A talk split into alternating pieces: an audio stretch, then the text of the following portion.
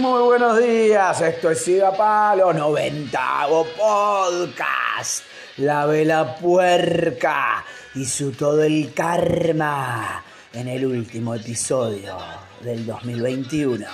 ¡Vamos!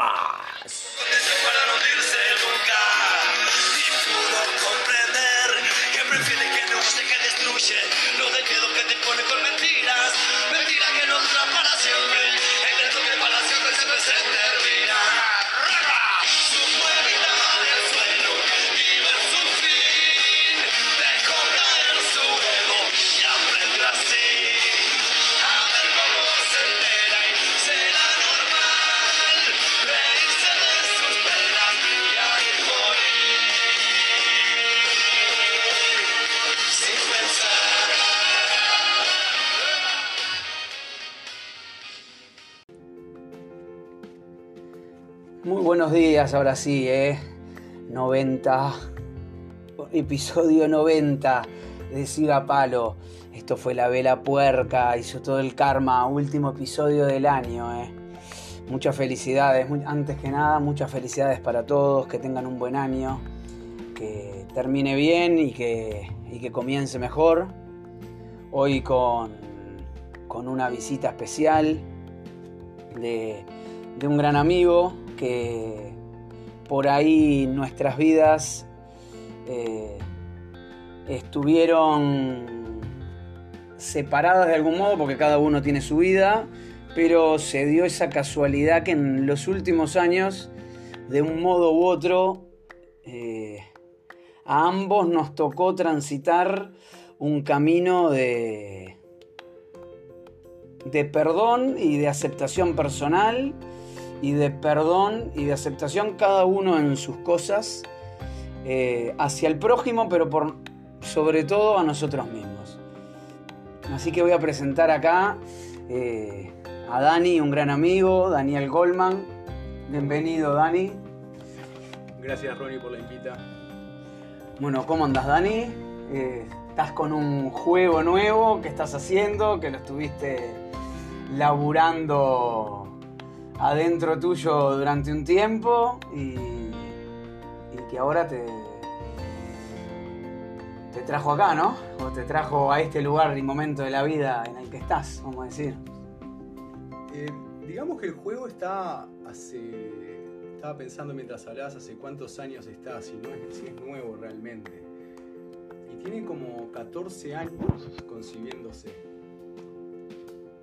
Pero creo que recién el año pasado quedó claro hasta qué punto me era a mí necesario jugar en mi cabeza con ese juego y hasta qué punto tenía ganas de compartir ese juego.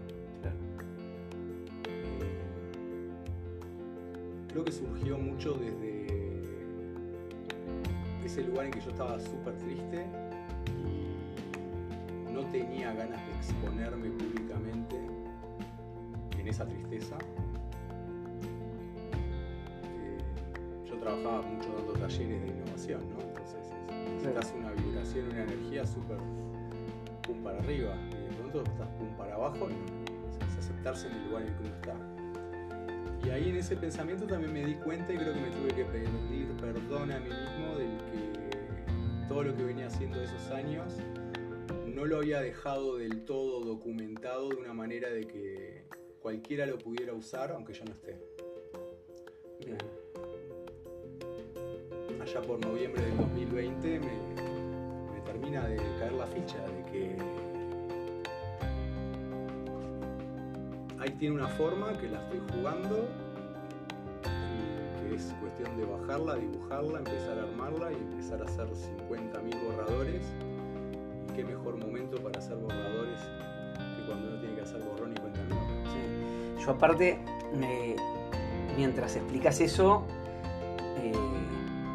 imagino en esas etapas de la vida en que me sentía que estaba dentro de una caverna por el dolor que me apretaba adentro, por la tristeza que me apretaba y quería salir, y desesperada por correr al dolor para poder entrar ella en juego y en escena. Y me imagino y te veo, ¿no? en la caverna dibujando si fuera en la época de los neandertales dibujando con las piedritas para poder hacer esos dibujos para que queden para la posteridad, para que la gente pueda después volver a llegar a esa caverna y decir, es por acá, es por ahí, están las flechitas, está el camino, lo único que hay que cambiar es el hilo conductor de la historia. Está buena la descripción. Creo que en la época de las cavernas supieron ser súper sintéticos y abstractos en los símbolos para que se puedan entender realmente a mucho tiempo. Y un poco las bases del juego están ahí. A mí lo que me pasó es que la experiencia me llevó a estar en una situación en que me quedé aparentemente sin opciones. Ninguna de las opciones que me recomendaba el común denominador de la gente me servían, porque me ponían en juego mi forma de ser auténtica, mi yo. Por ejemplo, me escracharon y no me quería defender. Ahora, me costaba explicarle a la gente por qué no me quería defender. Y mi brújula estaba clarísima, porque yo estaba jugando eso en mi cabeza y me había marcado todas las opciones que tenía y había entendido que la mejor opción para mí era aceptación. Y de ahí, por ejemplo, surgen las cosas del primer círculo, ¿no? ¿Cuáles son? O sea, yo no necesariamente en una caverna, sino en una cueva, en la cima de la montaña, en una de las versiones más auténticas de mí en años, que era yo triste, desparramado, y feliz de estarlo, sí. El aceptar, transitar eso fue creo que una de las experiencias más constructivas que pasé en esta pandemia. Puse a rever cuáles son mis superpoderes, como lo llamo en el juego. Perfecto, Bob, qué bueno eso. Aparte lo otro del juego que me llamó la atención y que me atrapó fue el volver a la esencia, ¿no? Los elementos básicos del mundo, los animales, la naturaleza y uno mismo. Y nada más. Y después lo otro que me acabas de decir y que me resonó, y que mucha gente dice, ¿cómo haces para estar triste y feliz a la vez? Y bueno, pues son dos carriles distintos, ¿no? La felicidad está dentro mío y la tristeza es un estado momentáneo, el que me puede llevar más o menos tiempo, pero si encontré mi felicidad yo puedo estar feliz, triste, feliz y dolido, feliz y contento, o feliz y con una locura galopante, ¿no? Pero es fabuloso poder encontrar a alguien que lo hable así tan natural y poder entenderlo, porque estoy convencido de eso. Que todo se puede ser feliz y se puede navegar por diferentes emociones a tiempo completo. O se puede ser triste. También. Y es un tabú increíble en la sociedad. Nadie quiere que estés triste. Y lo agradezco. Agradezco que todos hayan querido que yo esté feliz. Y yo agradezco haber aceptado mi situación. Que si bien es pasajera seguramente, pero eso porque yo creo que estamos hechos de momentos. En ese momento lo que yo necesitaba hacer era escucharme a mí mismo y transitar esa tristeza y estar feliz de poder transitarla, de poder sentirme triste. Qué placer saber que uno siente. ¿Cuánto nos negamos, ¿no? a sentirnos? ¿Cuánto en búsqueda de placer estamos que nos olvidamos del simple placer de estar tristes? Aparte está como juzgada la tristeza, porque no tenés derecho. Está mal, ¿no? Y si estás mucho tiempo triste, andá y tomá una pastilla para dejar de estarlo. O vos, Daniel, que sos tan fuerte, tan poderoso, tan inteligente, con tantas capacidades, con tantas cosas, vos que siempre te sacás adelante, que sos quien sos, ¿cómo vos no te permitís estar triste? Y quiero estar triste. Porque la tristeza te da algo. Yo me acuerdo en una de las etapas de mi vida, pero así de las más oscuras, en la que vivía con un dolor adentro. Me acuerdo una vez fui a una sesión con una terapeuta, me hizo un ejercicio de respiración y en la mitad del ejercicio de respiración me quebré en lágrimas. Y yo las quería contener porque no quería que salieran. Cuando las lágrimas salieron, ella me dijo, se rompió la roca. Me dijo, ahora las lágrimas van a empezar a sanarte desde adentro. Y me pareció tan fabuloso. Y justo en el podcast 89 yo hablé de la tristeza y de lo fabulosa que es y de cómo me sana la tristeza. Es el agüita que purifica. El agüita.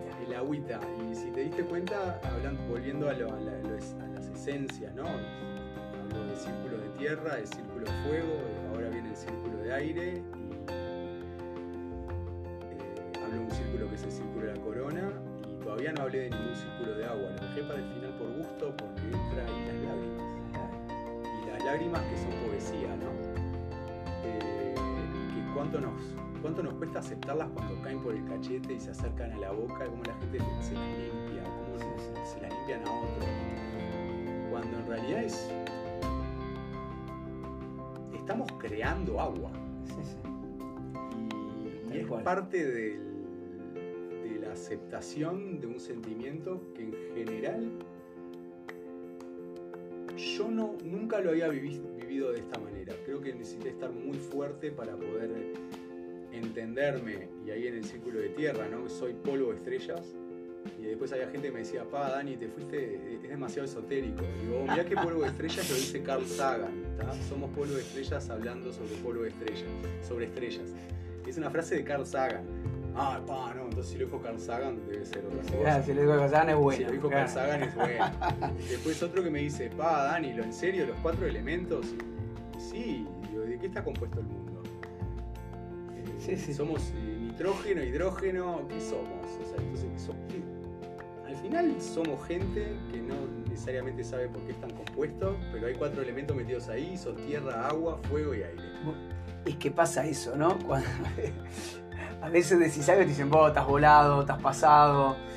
Si viene alguien que sale en la tele todos los días y que lo dice, vos, qué fenómeno, ¿viste lo que dijo? Capaz que hay que buscar por ahí. Y decís, bueno, pero yo ya estoy buscando por ahí. Pero lo de las lágrimas, aparte que sean saladas y transparentes como el agua más pura y cristalina, porque aparte, para mí las lágrimas te muestran la cristalinidad del alma cuando salen, porque...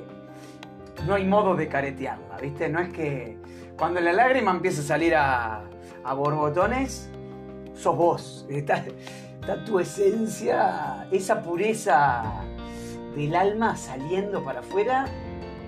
Aunque, a ver, no es que nos guste y disfrutemos de estar llorando y de estar tristes, pero cuando toca se siente lindo, se siente maravilloso. Cuando era chico... era líder en un momento juvenil y llevé a los chicos que yo lideraba a ver El Rey León. Oh. Y me puse a llorar en la parte que Simba pierde al padre. Sí. Y todos los nenes riéndose del líder que se llora. Claro. Y son como gritos del alma o esos momentos en que el alma acaricia tu cuerpo para saber que tenés derecho a estar triste. Claro. Y creo que el no permitirnos estar triste es una lucha del ego contra una necesidad nuestra de aceptación. Totalmente. De que estás triste y quizás no sabes bien por qué, pero no estoy seguro que lo que necesites es una pastillita para no estar triste. No. Quizás lo que necesitas es un poco de amor a vos mismo. Y ahí me encontré bien. O sea, estaba triste, pero me amé triste. Me acepté ahí. Y también me encontré con un montón de gente que me aceptó ahí. Claro. Y está bueno. No digo que lo recomiendo a todo el mundo, pero si te pasa, te recomiendo que te animes a transitarlo. Y ahí me vino más la necesidad de bajar el juego. Y empecé ya hace 12 meses volví a dibujar, que hacía mucho que no dibujaba. Volví a escribir, pero volví a escribir como nunca había escrito. Siempre había escrito muy técnico, dejé de escribir técnico. Claro. O sea, no era por apariencias, pero si bien trataba de mostrar algo que sea técnico, ahora no me interesa. Ahora escribís vos. Técnico, ahora escribo yo. Y ahora escribo polvo de estrellas, hablando de estrellas. Claro. Y si no sabés que es de Carl Sagan, pensá que soy un místico total y está bien. Sí. Porque se conectan esas 3 personas dentro de mí, el místico, el matemático y el hebreo. Claro. Y gracias a esos tres lo viví. Bueno, en el coaching se habla mucho de que cada uno tiene 3 o 4 personas adentro y hay un ejercicio, a veces cuando tenemos el problema, ¿no? Para avanzar y que nosotros mismos nos detenemos, que el ejercicio es, primero se coachea a, por ejemplo, al hebreo, después se coachea al místico, ¿cuál era el otro que dijiste? Matemático. Después se coachea al matemático y después se te coachearé a vos. Y después se te pide a vos que negocies con los otros 3 para tratar de lograr eso. Eso por un lado. Y después lo otro, lo de amarse en la tristeza, es fabuloso. Porque ahí está la... Si llegás a ese lugar ya está. Después de ahí el resto es amor. Anécdota de hace muy poco con mi hijo Atai, 8 años. Le dije, no cambies esto tuyo, lo importante que seas auténtico. Y me dice, papá, obvio, lo entiendo, porque si no es como estar en una cueva oscura sin que nadie te vea. Wow. Y él no leyó mis artículos, pero es como que, wow, la entiende toda. Y es un chiquito. Y mi primer deseo fue, ojalá que esto no te lo arruine la educación, la vida, la sociedad, lo que todos los demás quieren de vos. Que vos te acuerdes de que vos querés ser auténtico y no estar en esa cueva oscura sin que nadie te vea. Ese amor, lo conecto con un podcast tuyo del amor incondicional, es el único amor importante que hay, que es el amor a vos mismo. Sí, creo sí. Que ahí este año, el año pasado y este vi... Siempre me fue más fácil dedicarme a amar a los otros. Soy bueno amando a los otros, soy bueno ayudando a los otros, lo sé. Pero me había dejado un costado a mí. Aceptarme ahí en vivir esa etapa que fue a la fuerza en realidad un poco al principio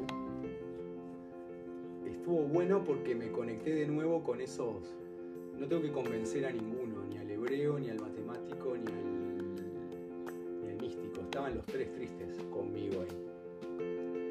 Y gracias al matemático tiene una figura, una forma sagrada geométrica, creo en la geometría sagrada de la creación, o sé, mejor dicho, en la sí.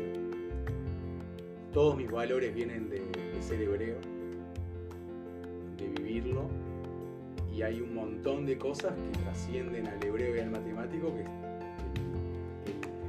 el mal llamado místico, claro, que llevo adentro, ¿no? Sí. Somos energía, frecuencia y vibración, y entonces somos dioses, diría Tesla. Sí. Y cuando todo eso se conecta, baja, cae, pero no hubiera pasado nunca si no transito la tristeza. No hubiera pasado, hubiera estado ocupado haciendo otras cosas. Bueno, y de eso que dijiste, aparte de amarse a vos mismo y de amarnos a nosotros mismos, yo me acuerdo una vez hablaba con un rabino y me esperaba que me dijera que el principal mandamiento era los que hablan de Dios. Él me dijo que el principal mandamiento era amar a tu prójimo como a ti mismo, porque el día que te ames a vos como de verdad te tenés que amar, no hay modo que no le puedas dar eso mismo a los demás. Y cuando llegás a ese lugar te das cuenta, porque es en ese lugar que decís, yo no quiero tener que salir a hablar mal de nadie, porque hablar mal de alguien es hablar mal de mí de alguna manera, porque en el momento que hablas mal de alguien va a haber quien está de acuerdo, va a haber quien está en contra y va a haber quien va a hablar, te va a devolver la jugada, ¿no? Entonces, cuando yo logré llegar a ese lugar también me pasó eso, que decís, wow, ya está. No preciso más nada, ¿no? Y después de eso, ya está. Y después de conectar con ese lugar, ahí te empezás a dar cuenta de lo que hablábamos hoy antes de grabar, que somos Dios y que somos parte de Dios, aunque suene para muchos capaz que grotesco o una locura, pero Dios nos hizo así. Y nos hizo así para que nosotros elijamos en qué lugar queremos estar. creo que elegir amar a nosotros, que es lo que Dios creó y nos creó como Él, es lo más maravilloso que podemos hacer para regalarle a Él y para regalarle a nosotros como Él.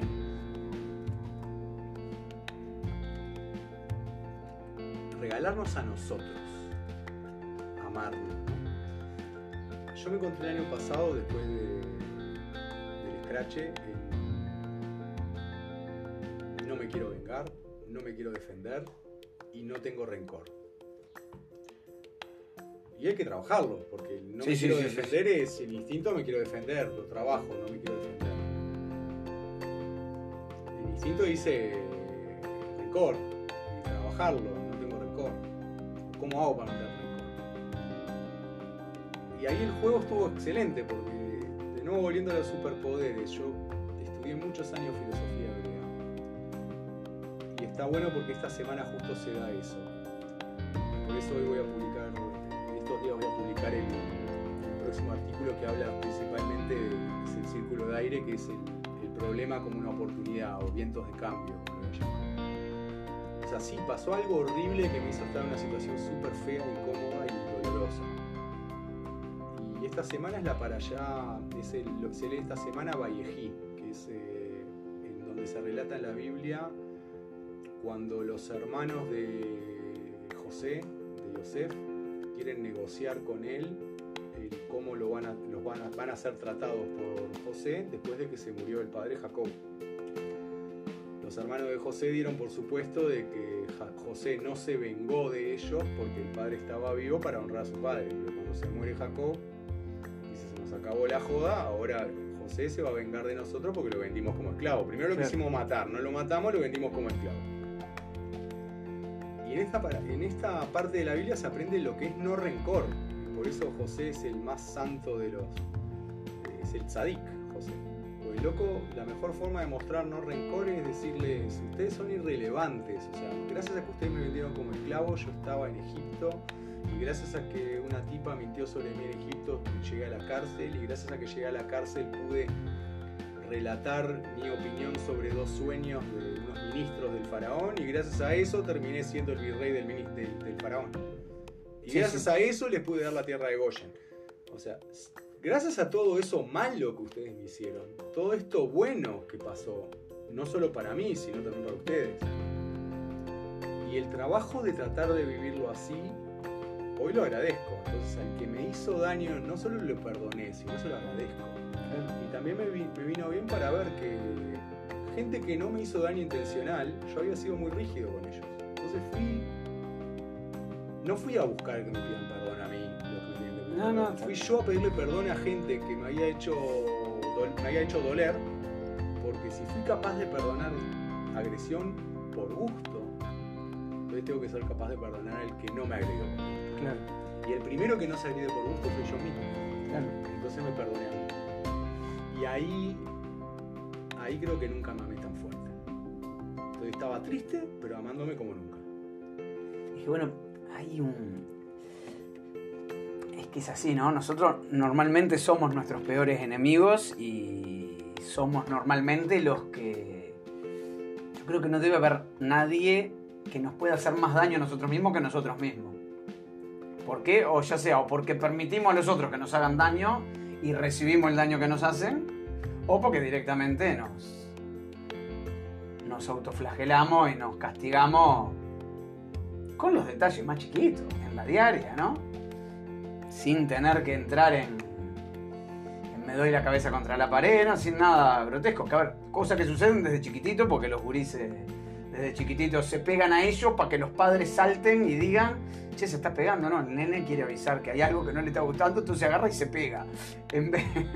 Obviamente no tiene cómo manifestarse, y de grande a veces nosotros seguimos en el mismo. Con la misma intención. Con la misma intención. Hasta que, bueno, en un momento decimos, vos pará, se terminó.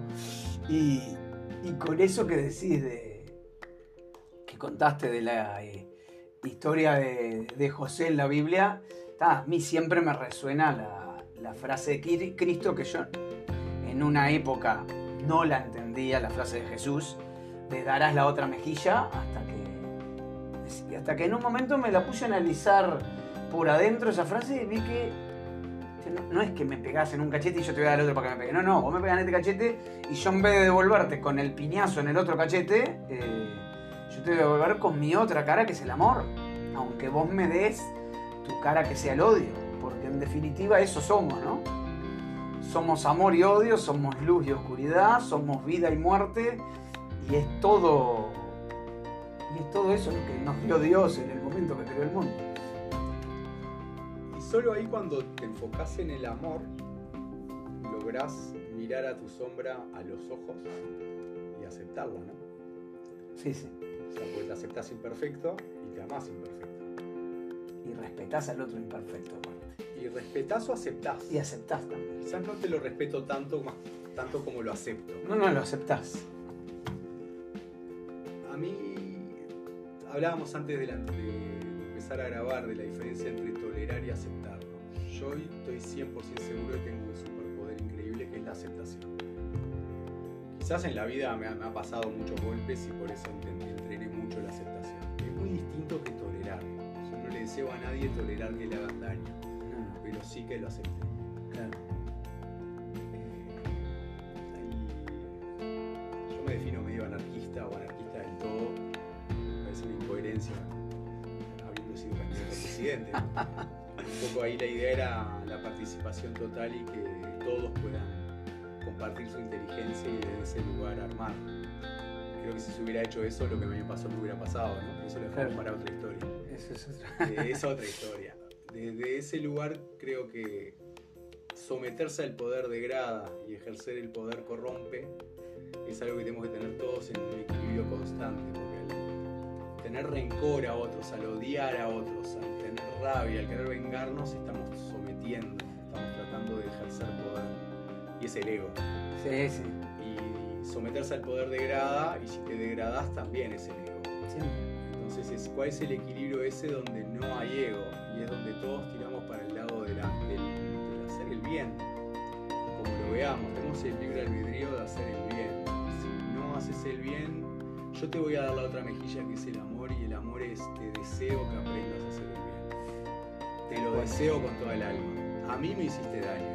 Te deseo que aprendas y no quiero estar en tu vasija cuando te mires al espejo y te desvergüenza de vos mismo de lo que hiciste. Pero te deseo que aprendas a amarte igual. Y que primero te perdones a vos. Es así. Es así porque a veces... cuando alguien hace daño, el daño es daño si al otro le hace daño. En el momento te puede doler, pero si después te fue positivo, como en tu caso que hoy, ¿cómo decir?, vos resurgiste desde tus entrañas y de algún modo fue lo que te permitió por ahí hasta reencontrarte contigo mismo, ¿no? Desde otro lugar. Y es como lo que vos me decías, yo estoy agradecido por lo que... porque de algún modo vos no serías quien sos hoy si no te hubiese pasado lo que te pasó, así como ni yo sería quien soy hoy con las cosas que me pasaron y cada persona con lo que le tocó vivir. Pero si eso que te tocó vivir lo vivís desde volvemos al rencor y al bueno, me tocó esto y qué pesadez que me haya tocado, a él acepto que me tocó, me permito y me amo en ese lugar, es ese lugar tan maravilloso. Es mucho más liviano. Mucho más liviano. Y es la levedad. la levedad del ser, ¿no? Ahí creo que la fórmula me pasó un poco, en los artículos hablo de subir a la montaña, ¿no? O sea, estar solo, mirar de otra perspectiva, visualizarlo, visualizarme triste, vivir. Alguno está escuchando esto y decir, cuando hablan de tristeza, ¿no? Bueno, la tristeza como una energía que genera también vida. Sí. Es mucho más positiva la tristeza de lo que yo creía. Sí. Y desde la tristeza generé un montón. Y entre las cosas que generé fue el recordarme lo que le decía a muchos clientes: en casa de herrero, cuchillo de palo se cumple siempre. Sí. Acordate de que sos herrero.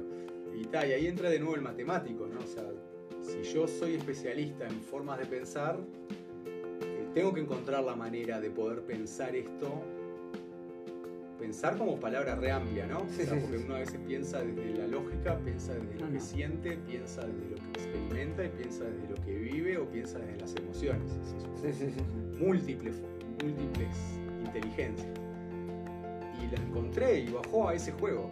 Y una de las cosas que más encontré es que lo que parecía un problema no podía ser un problema porque ya había pasado. Claro.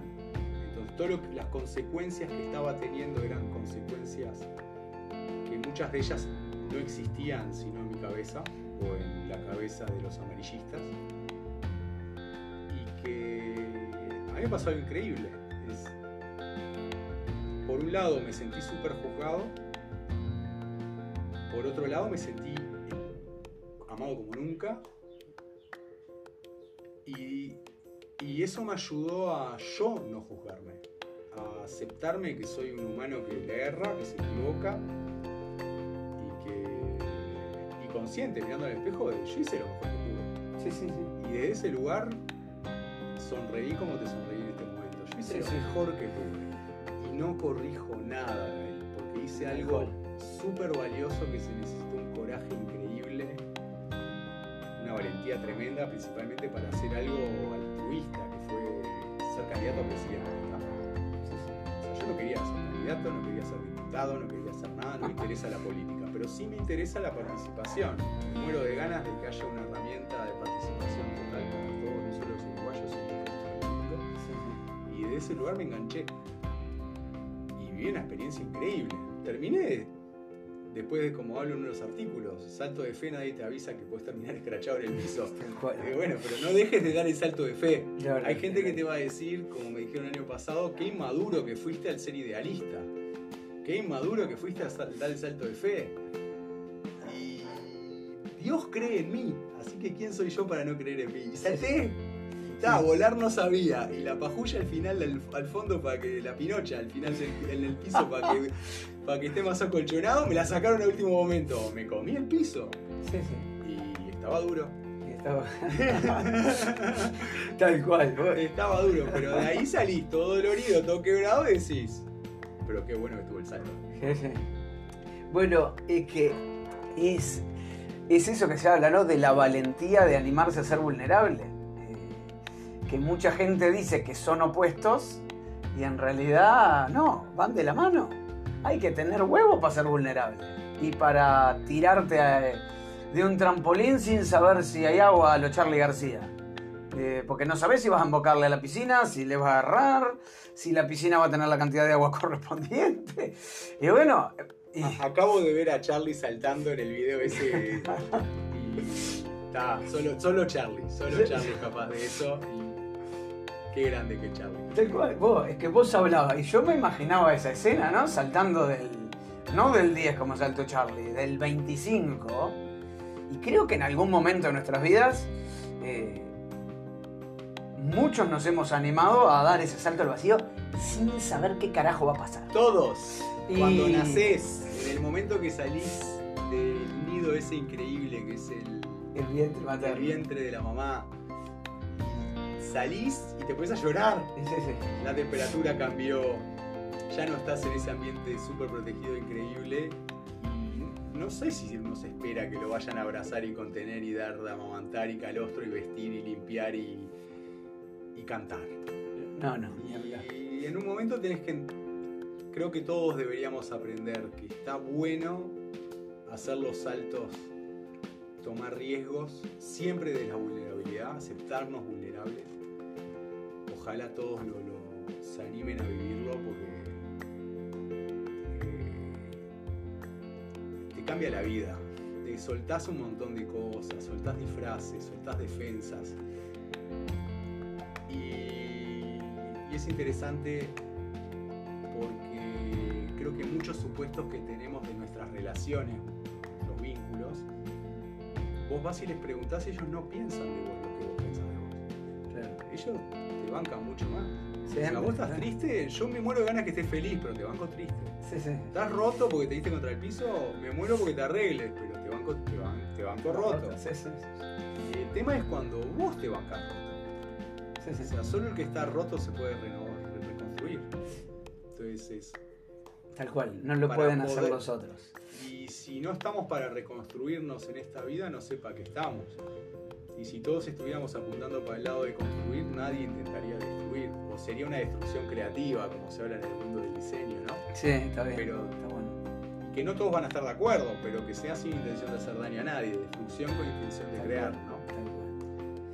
Pero es eso, yo me quedo con ese mensaje como para cerrar, ¿no? De decir, aceptémonos vulnerables, porque tener la humildad de dar ese salto confiando en el todo y en la nada misma. Y tener el cagazo justo de saltar al vacío, porque no sabés qué carajo va a pasar. Eso es lo que nos hace más humanos en esta experiencia humana, porque, digamos, caminar 2 pasos cuando sé que los voy a dar y no hay ningún pozo y la vereda está planita y tengo colchones alrededor es una papa. Saltar de un 2.º piso cuando ves que hay un pozo, hay clavo, hay botella de vidrio en el piso y bueno, ahí hay que tener huevo, hay que tener valentía, hay que tener miedo, pero además hay que tener coraje para hacerlo. Pero vos lográs caminar en esa vereda planita gracias a ese niño tuyo interno que en un momento se arrastró, después gateó y después se dio 50.000 porrazos tratando de caminar. O sea, hoy no te reventás con hoy esa vereda planita, pero cuando eras chiquitito mira que te la diste y te la diste. Sí. Y nos volvemos a levantar y volvemos a seguir caminando. Creo que hay 2 cosas que tienen que ver con la vulnerabilidad que me gustaría decir antes de que cerremos. Primero que qué bueno es aceptarnos vulnerables, porque es aceptarnos como lo que somos. Somos vulnerables. Todos. Y cuanto más nos animemos a aceptarlo y a vivirlo, más lo vamos a ser realmente empáticos con lo que nos rodea. Y por otro lado, es que yo creo que he dado muchos saltos de fe en mi vida. Soy medio kamikaze en eso. O sea, me atrae, me dicen que soy de los que dan el paso al frente. Y doy el paso al frente gracias a un rezo que tenemos el pueblo hebreo, que empieza todas las mañanas con él, que no incluye el nombre de Dios en él, pero se lo menciona, y es en el que agradecemos la apertura de los ojos, en el que le agradecemos que nos devolvió el alma a la vasija, en la que agradecemos que se abren los ojos, en la que al final decimos grandiosa es tu confianza en mí. Estamos hablando de que Dios confía en nosotros. No importa si el que está escuchando es creyente o no, creo que saber que la energía esa del universo está confiando en nosotros, como para que nos miremos al espejo, nos aceptemos rotos, vulnerables, y bueno, si él confía, confía vos también en vos y amate. Claro, exactamente. Bueno, con esto que dijo Dani, cerramos. Yo les deseo a todos los que están ahí un buen año, que nos encontremos y que cada uno pueda perdonarse, aceptarse y sanarse y amarse a sí mismo y no mucho más. Estos son mis deseos para todos y bueno, un abrazo grande. Vos, Dani, no sé si querés decir algo más. Que nos encuentre el 2022 mucho más benévolos, con muchas más ganas de perdonarnos y perdonar, sanando, aceptándonos rotos y renovándonos, y que el 2022 sea un año de renovación para todos. Genial, Dani, vos, gracias por venir. Gracias por la invitación. Y bueno, amor para todos, ¿eh? Arriba, ¿eh? Esto fue Siga Palo. Muchas gracias. Hasta la próxima.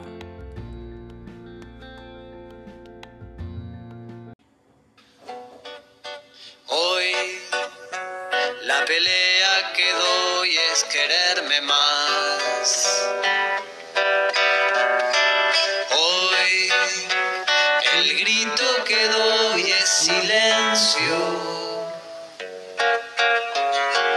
Hoy te pido perdón si te lastimé el corazón.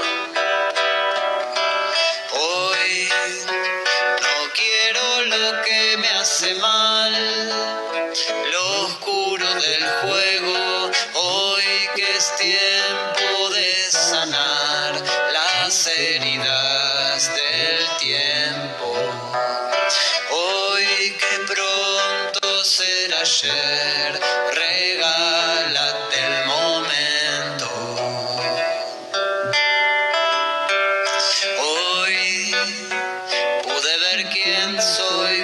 conocerme más.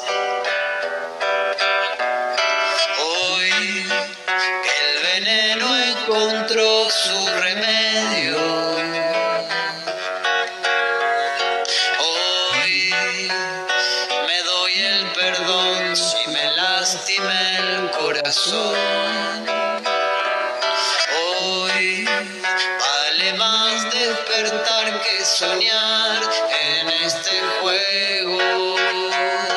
Hoy que es tiempo de sanar las heridas del tiempo. Hoy que es tiempo de ser luz. Esa es mi revolución, llenar de amor mi sangre y si reviento, que se esparza en el viento el amor que llevo dentro. Esa es mi revolución, llenar de amor mi sangre y si reviento, que se esparza en el viento el amor que llevo dentro. Esa es mi revolución, llenar de amor mi sangre y si reviento, que se esparza en el viento el amor que llevo dentro. Esa es mi revolución.